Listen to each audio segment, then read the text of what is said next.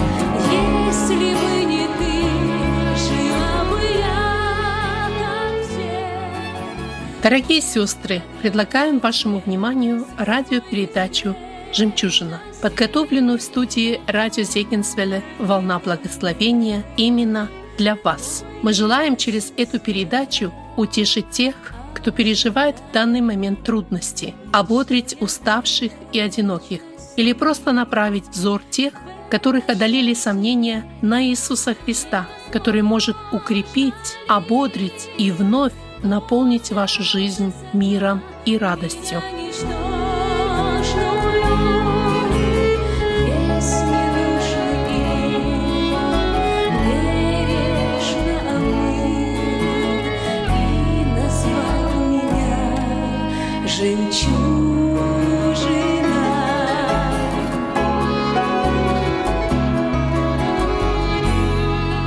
Дорогие сестры, мы продолжаем темы Джилл Ротс по книге «Эсфирь». Сегодня тема «Побеждая посредством партнерства».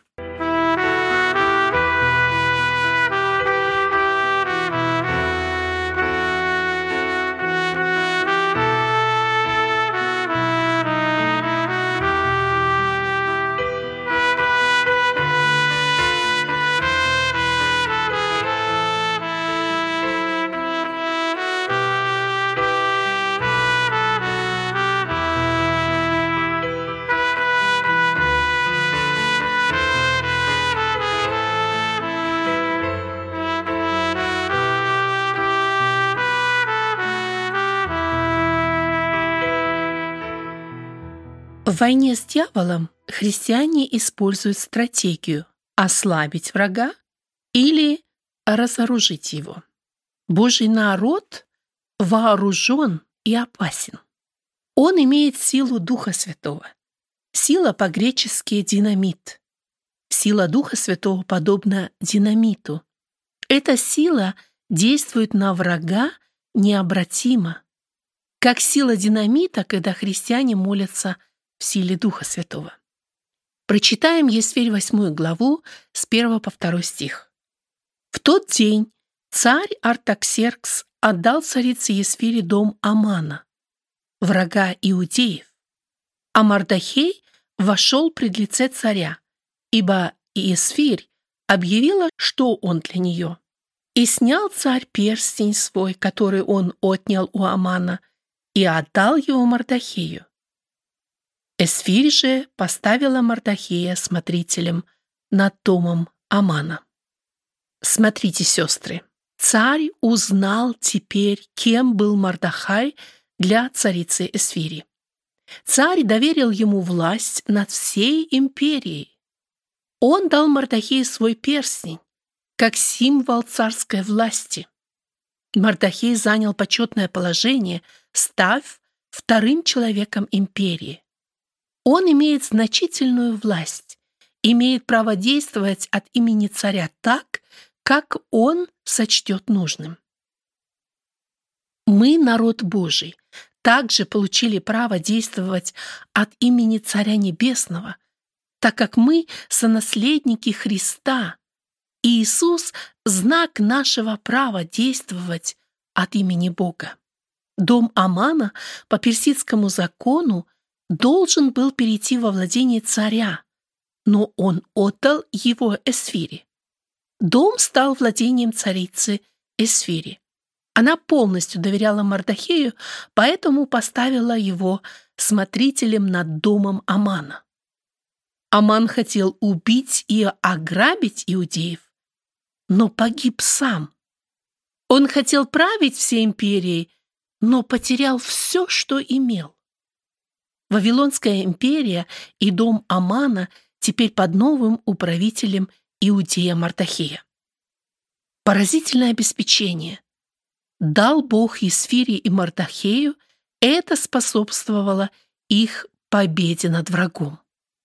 У нас с вами враг пытался также забрать все. Но мы всегда должны помнить о том, кто мы. А мы, мы царские дочери. Мы доверили Богу заботиться о наших нуждах, о всем необходимом для нашей жизни. Мы должны верить, что сила обеспечения у Бога преизбыточна. Поэтому Бог в состоянии обеспечить нас жизненными ресурсами. Второе, что мы имеем, это сила хвалы. Читаем Эсфирь 8, 3 стих. «И продолжала Эсфирь говорить пред царем, и пала к ногам его, и плакала, и умоляла его отвратить злобу Амана Вигуянина и замысел его, который он замыслил против иудеев. Обратите внимание, как Эсфирь ведет себя. Перед тем, как обратиться с просьбой, она всячески старается проявить свое почтение к мужу-царю.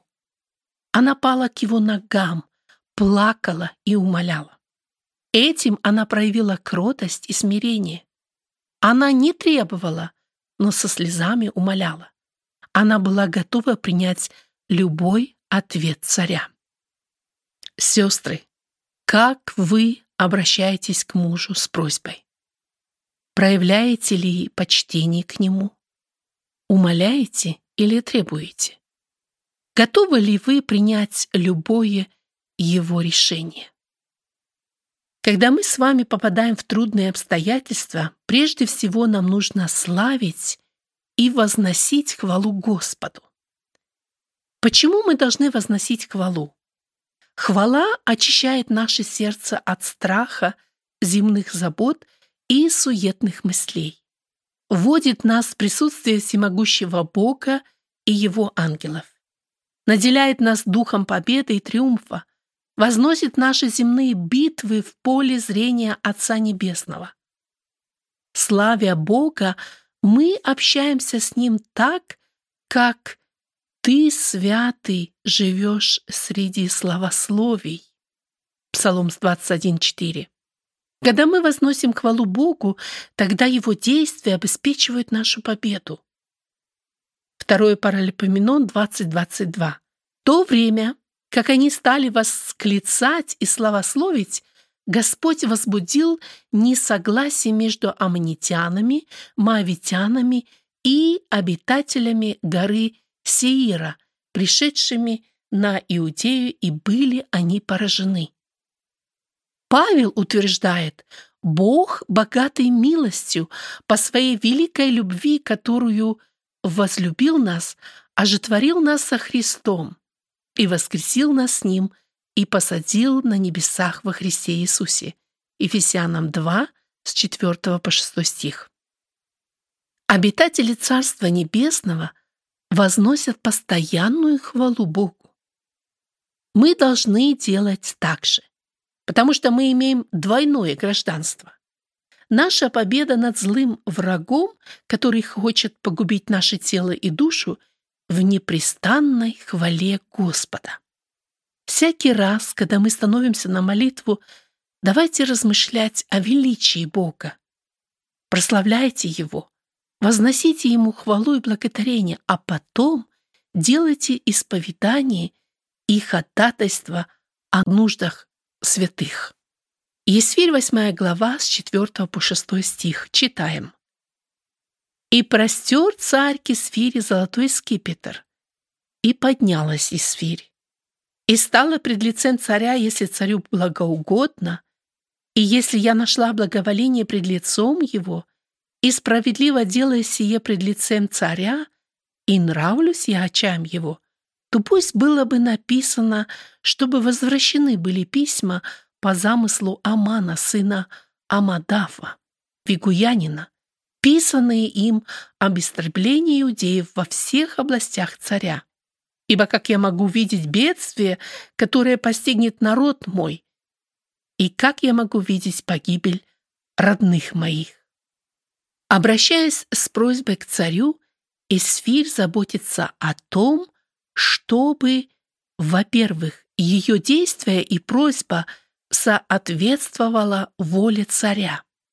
Царю благоугодно, если я нашла благоволение, говорит она, и закону империи была справедливой.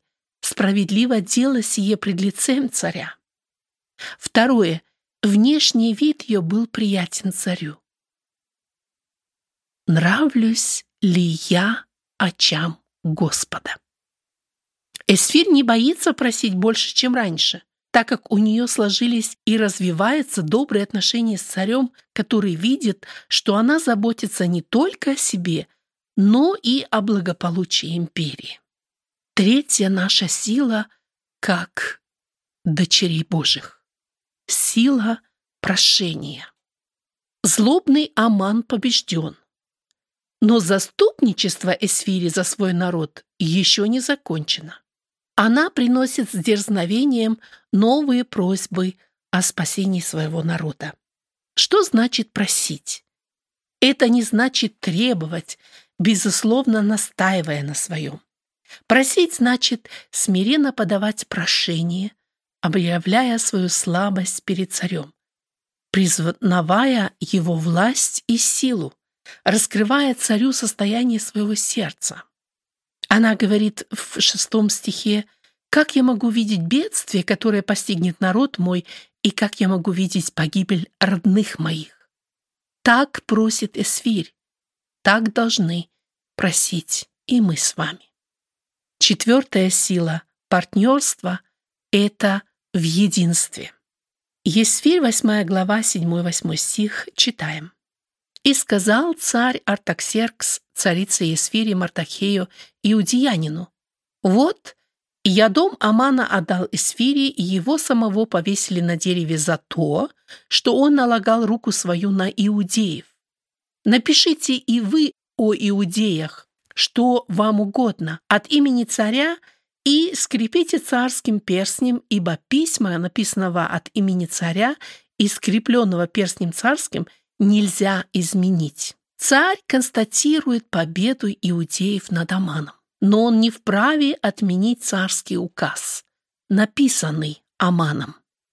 Царь царей также не может изменить установленный им закон нравственности, потому что это не соответствует его сущности. Он не может отменить закон греха и смерти для тех, кто не принял жертву Христа. Согрешающие попадают под проклятие. Только тот, кто принял Иисуса Христа как своего Господа и Спасителя, попадает под неизменное действие закона благодати. Эсфирь, 8 глава, с 9 по 12 стих. Читаю. «И позваны были тогда царские песцы в третий месяц, то есть в месяц Сиван, в двадцать третий день его, и написано было все так, как приказал Мардахей, к иудеям и к сатрапам и области начальникам и правителям областей от Индии до Эфиопии, 127 областей, в каждую область письменными ее и каждому народу на язык его, и к иудеям письменами их и на языке их. И написал он от имени царя Артаксеркса и скрепил царским перстнем, и послал письма через гонцов на конях, на драмадерах и мулах царских, о том, что царь позволяет иудеям, находящимся во всяком городе, собраться и стать на защиту жизни своей, истребить, убить и погубить всех сильных в народе и в области, которые во вражде с ними, детей и жен и имения их разграбить. В один день по всем областям царя Артаксеркса в тринадцатый день двенадцатого месяца, то есть месяца Адара. Смотрите, от первого до второго указа прошло чуть больше двух месяцев. Писцы еще продолжали писать и рассылать первый указ, но теперь им придется заняться и вторым указом. Написанные указы поспешно развозились по громадной империи. До начала кампании, подготовленной Аманом, оставалось около девяти месяцев. Этого времени было достаточно, чтобы евреи могли подготовиться к ответным действиям. Содержание второго указа было идентичным первому указу, но они различались между собой в направленности действий. Первый был направлен против иудеев, а второй указ был направлен против врагов иудеев. Эсфирь 8 глава 13 по 17 стих. Список всего указа отдать каждую область, как закон, объявляемый для всех народов, чтобы иудеи готовы были к тому дню мстить врагам своим. Гонцы, поехавшие верхом на быстрых конях царских, погнали скоро и поспешно с царским повелением. Объявлен был указ и в Сузах, престольном городе, и Мартахей вышел от царя в царском одеянии, яхонтового и белого цвета, и в большом золотом венце, и в мантии весонной и пурпуровой. И город Сузы возвеселился и возрадовался. А у иудеев было тогда освящение и радость, и веселье и торжество, и во всякой области, и во всяком городе, во всяком месте, куда только доходило повеление царя и указ его, была радость у иудеев и веселье, пиршество и праздничный день. И многие из народов страны сделались иудеями, потому что напал на них страх перед иудеями. Новый указ, изданный спустя два месяца и десять дней с момента обнародования первого указа, по форме почти совпадает с текстом, предложенным Аманом. Однако в третьей главе 13 стихе объектом указа об истреблении являются все евреи, малые и старые дети и женщины. 8 глава в 11 стихе возникает вопрос, считать ли объектом всякого вооруженного противника решившегося напасть на евреев и с их женами и детьми, или же евреи могут применять силу против любого вооруженного противника, будь то мужчина, женщина или ребенок. 8 глава, 17 стих. Многие сделались иудеями. Обращение в иудаизм представителей других народов из-за страха перед евреями является кульминационным моментом повествования. Также в Исход 15 главе 14-16 стихе мы читаем следующее. «Услышали народы и трепещут. Ужас объял жителей филистимлянских. Тогда смутились князья Едомовы, трепет объял вождей Моавицких, уныли все жители Ханаана. Да нападет на них страх и ужас от величия мышцы твоей». И Псалом 104.38 «Обрадовался Египет и сшествию их, ибо страх от них напал на него.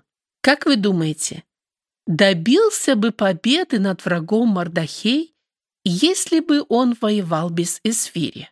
Добилась бы победы над злым Аманом Эсфирь, борясь в одиночестве? Скорее всего, нет. Совместные усилия Мардахея и Эсфири обеспечили их победу над Аманом – принесли к спасению Божьего народа. Мы с вами тоже должны действовать вместе с Христом, чтобы победить сатану.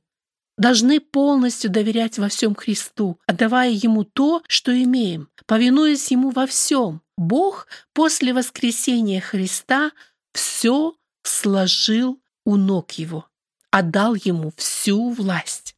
Царь Атаксеркс ведет деловые переговоры с ними обоими, как с единой силой, так как он предполагает их совместные действия в предотвращении зла. Мы обладаем могучей силой, когда объединяем во Христе свои усилия и трудимся вместе. Молитва уст – это холостой патрон, в нем нет пороха. Такая молитва сатане не страшна. Он боится объединенной молитвы святых в силе Духа Святого. Конфликту между людьми неизбежны, но мы должны научиться их мудро разрешать, смиряясь друг перед другом, дорожа единством, служа другим, а не себе. Для единства важно верить в истину Слова Божия. Второе. Постоянно изучать и стремиться исполнять его. Третье. Для единства важно верить, что Бог действует нам ко благу. Четвертое – верить в силу молитвы.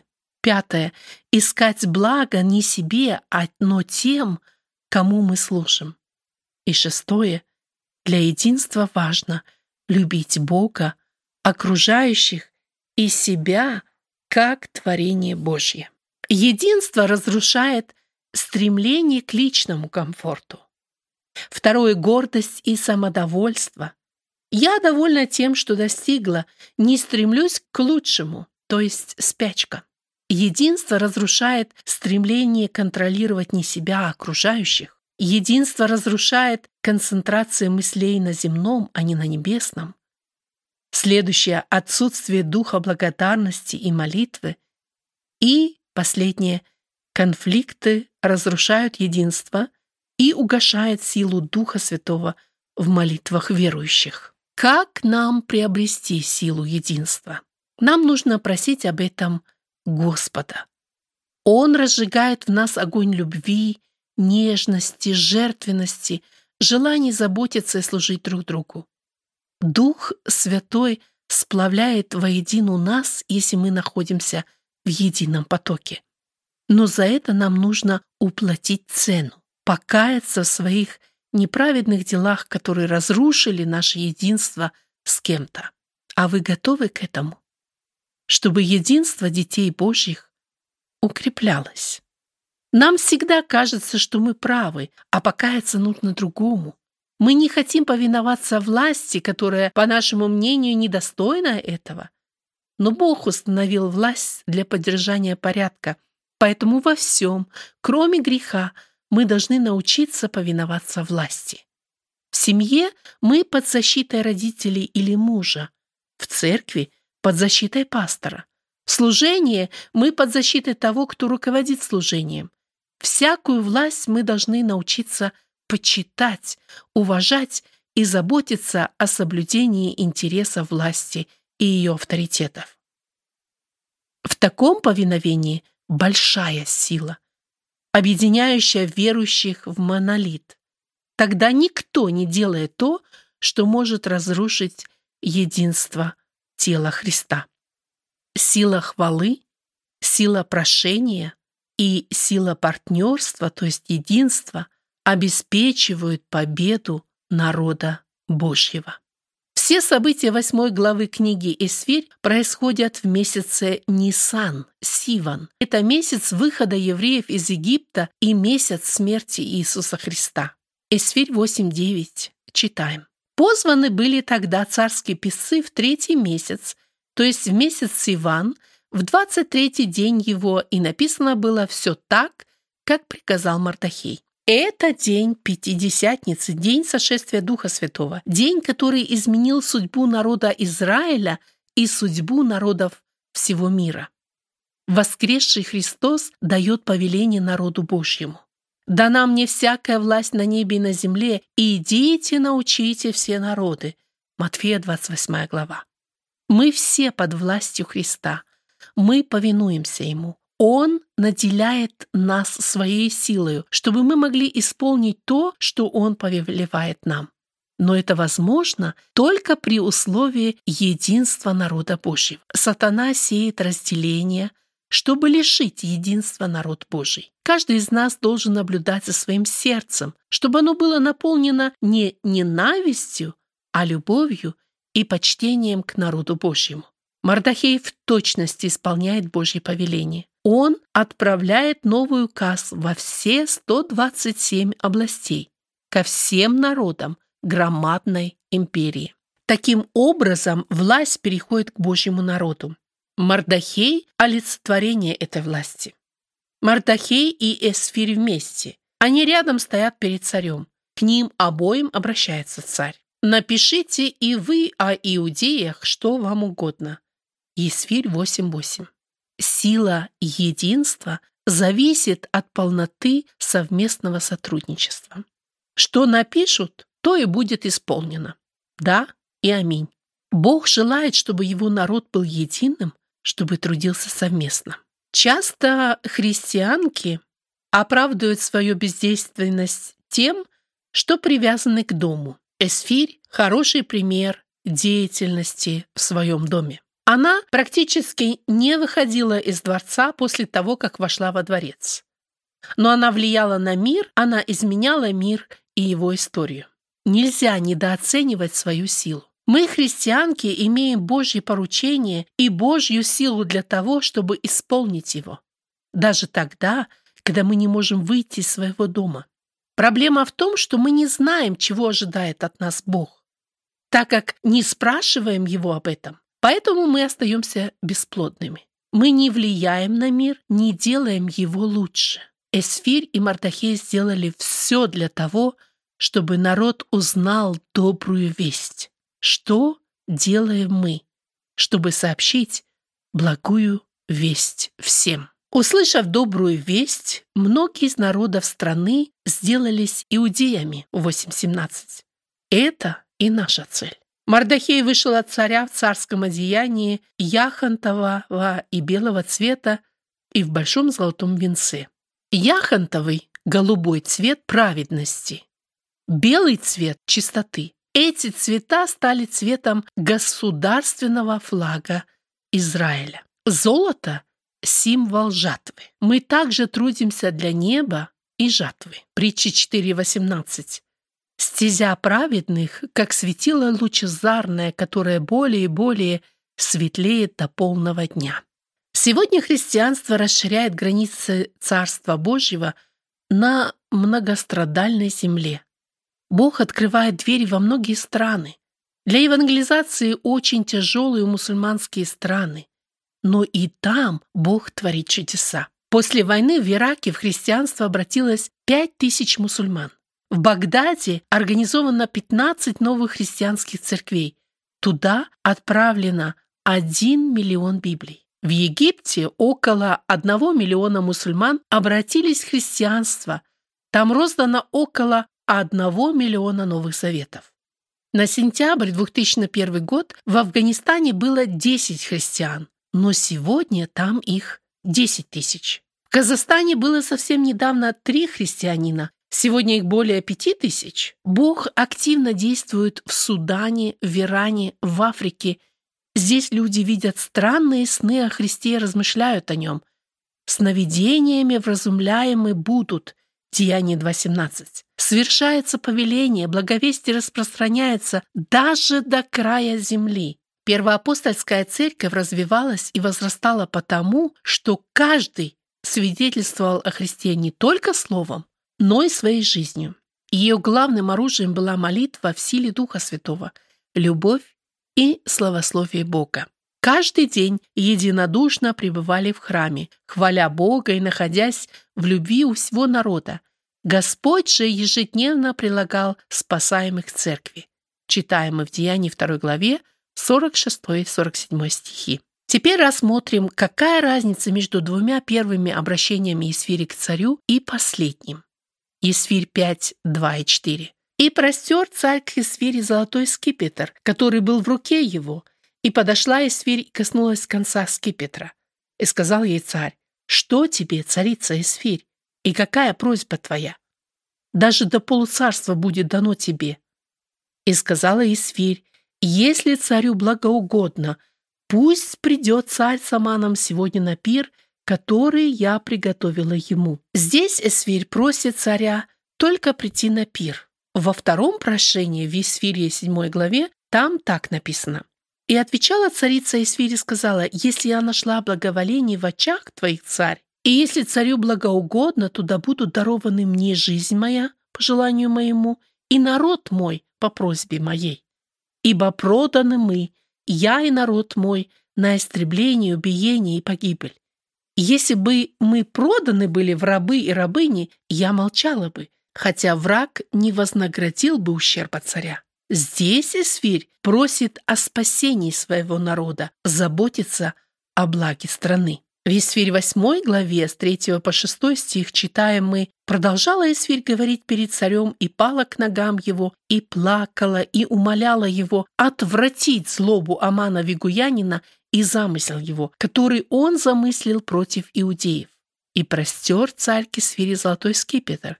И поднялась Исфирь и стала пред лицем царя, и сказала, «Если царю благоугодно, и если я нашла благоволение пред лицем его, и справедливо дело сие пред лицем царя, и нравлюсь я очам его, то пусть было бы написано, чтобы возвращены были письма по замыслу Амана, сына Амадафа, Вигуянина, писанные им об истреблении иудеев во всех областях царя.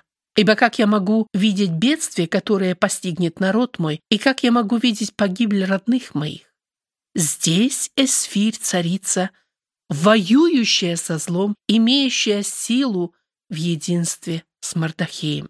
Как Эсфирь относилась к своему народу? Она жертвенно любит свой народ. Готова была даже умереть ради его спасения. Как вы относитесь к своему народу? Чем вы готовы пожертвовать ради его спасения? Что общего у нас с Эсфирью в отношении к своему народу? Наши сердца также взывают к Богу о спасении своих близких. Что вы можете сделать, чтобы изменить ситуацию? Во-первых, быть примером и светом для греховного мира. Второе – благовествовать миру. И третье – молиться и взывать к Богу о спасении своих близких. Поговорим о контрасте почести, полученные Мардахеем и почести, полученные христианином. В восьмой главе в первом стихе Мардахей получил право войти пред лице царя. Христианин имеет право дерзновенно взывать к Богу в любое время. Царь отдал Мардахею свой перстень, символ царской власти Вавилонской империи. Христианин же имеет власть наступать на силу вражью или защищать от нее. Мардахей стал смотрителем над домом Амана. Мы смотрители храма, в котором живет Бог. Мардахей получил царские одежды. И мы, как христиане, одеты в одежду праведности Христа. Нас ожидают белые одежды праведности. Мардахей получил золотой венец. Нас ожидает, как христиан, награда «Золотой венец». Царский указ, написанный Аманом, об умершвлении евреев нельзя было отменить, читаемый Эсфирь 8.8. Для спасения евреев нужно было написать новый указ и скрепить его царским перстнем, символом царской власти. Грешники, согласно Ветхого Завета, должны умереть из-за своих грехов. За грех – смерть, читаемый в Римлянам 6.23. Этого закона нельзя отменить. Кто написал новый указ, чтобы спасти грешников? Кто и чем скрепил его и почему? Бог написал новый указ, план спасения грешников через Христа. Христос скрепил его своей смертью и кровью. Что следовало сделать, чтобы исправить уже вышедший указ об уничтожении иудеев? Нужно было написать новый указ от имени царя о том, что иудеи могут сражаться за свою жизнь. Каким образом это применимо в духовном смысле для нас? Отняв силы у начальств и властей, властно подверг их позору, торжествовав над ними собою. Колоссянам 2.15. И Римлянам 8 глава 1 по 4 стих. «Итак, ныне нет никакого осуждения тем, которые во Христе Иисусе живут не по плоти, но по духу, потому что закон Духа жизни во Христе Иисусе освободил меня от закона греха и смерти. Как закон, ослабленный плотью, был бессилен, то Бог послал Сына Своего в подобие плоти греховной за грех и осудил грех во плоти, чтобы Оправдание закона исполнилось в нас, живущих не по плоти, но по духу. Мы видим, что Бог контролировал ситуацию. Он остановил зло. Мы до смерти Христа были под властью закона, который не могли исполнить и который нельзя отменить. Христос, Его жизнь на земле, Его смерть, воскресение и вознесение – это новый царский указ, по которому мы стали праведными во Христе. Теперь силою Христа мы боремся за свою жизнь и благочестие с силами зла. Чем отличался указ, написанный Мардахеем, от указа, написанного Аманом? Аман хотел погубить невинных, он нападал, а иудеи, тех, кто враждовал с ними, они защищались. Указ Амана был, чтобы иудеев убить и погубить, а второй указ от Мардахея гласил, чтобы они защищались. Как Бог помог иудеям и проявил справедливость к жителям империи. Указ Амана написан 13-го Нисана, первый месяц года. Указ Мардахея написан 23-го Сивана, третий месяц года. Избиение иудеев Бог определил по жребию 13-го Адара, последний месяц года. У иудеев было достаточно времени, чтобы подготовиться к защите от врагов, а у язычников было достаточно времени, чтобы примириться с иудеями. Погибали только враги иудеев. Тот, кто примирился с Богом, не погибнет, но будет спасен во время второго пришествия. Но погибнут все враги Божии. Кому был адресован указ, написанный Мардахию? К иудеям, к сатрапам и области начальникам, правителей областей от Индии до Эфиопии, 127 областей в каждую область письменами ее и каждому народу на языке его, к иудеям и на языке их. Так же, как Слово Божье обращено ко всем народам на языках их, чтобы не погиб невинный. После казни Амана Эсфирь действует совместно с Мардахеем от имени Божьего народа. Когда Иисус готовился к крестной смерти, что Он завещал нам в отношении партнерства? Утешитель же Дух Святой, которого пошлет Отец во имя Мое, научит вас всему и напомнит вас все, что я говорил вам. Иоанна 14, 26. Или Иоанна 16, 26, 27. «В тот день будете просить во имя Мое, и не говорю вам, что я буду просить Отца о вас, ибо сам Отец любит вас, потому что вы возлюбили меня и уверовали, что я не шел от Бога. И еще одно место, Иоанна, 17 глава, 11 стих и 20 глава, 21 стих. «Я уже не в мире, но они в мире, и я иду к тебе, Отче Святый, соблюди их во имя мое, которых ты мне дал, чтобы они были едино, как и мы. Не о них же только молю, но и о верующих в меня по слову их, да будут все едино, как ты, Отче, во мне, и я в тебе, и они да будут в нас едино. Да уверует мир, что ты послал меня. Каковы плоды нашего единства обещает нам Библия? Приведу только пару штук. Написано в Матфея 18, 19, 20, «Если двое из вас согласятся на земле просить о всяком деле, то, чего бы ни попросили, будет им от Отца Моего Небесного или Ефесянам 4.13, «Доколе все придем в единство веры и познание Сына Божия, в мужа совершенного в меру полного возраста Христова». Почему Господу настолько важно единство? Потому что верующие имеют общего врага, общие цели. Только в единстве они могут победить сильного врагу сатану. Только совместными усилиями – могут достичь намеченных целей. Как повлиял иудейский указ об освобождении иудеев, нагружающих их людей? И многие из народов страны сделались иудеями, потому что напал на них страх перед иудеями. Есфирь 8.17. Как вы думаете, что привлекло других уверовать в Бога иудеев? Страх перед иудеями. Почувствовали вы за время наших занятий тихий призыв Господа молиться о погибшем мире вокруг нас? Каков ваш ответ? Используете ли вы активно принципы совместного партнерства и мира с другими верующими в деле распространения Божьей благодати и отражения Его славы. Что делает молитва? Первое. Молитва просит у Бога смелости для благовестия. Второе. Молитва призывает на служение и помогает определить его цели. Третье.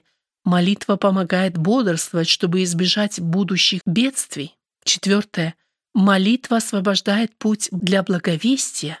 И пятое. Молитва исцеляет. Признавайтесь друг при другом в проступках и молитесь друг за друга, чтобы исцелиться. Много может усиленная молитва праведного. Иакова 5.16. Шестое.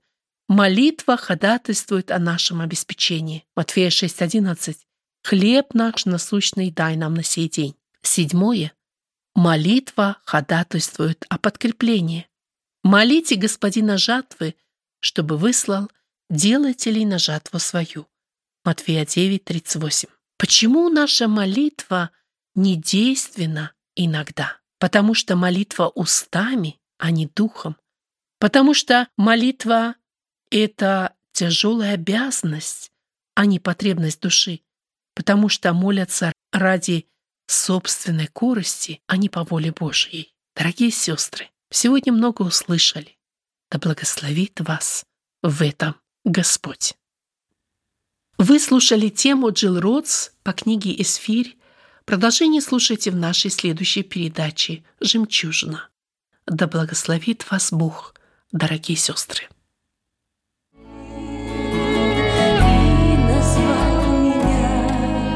И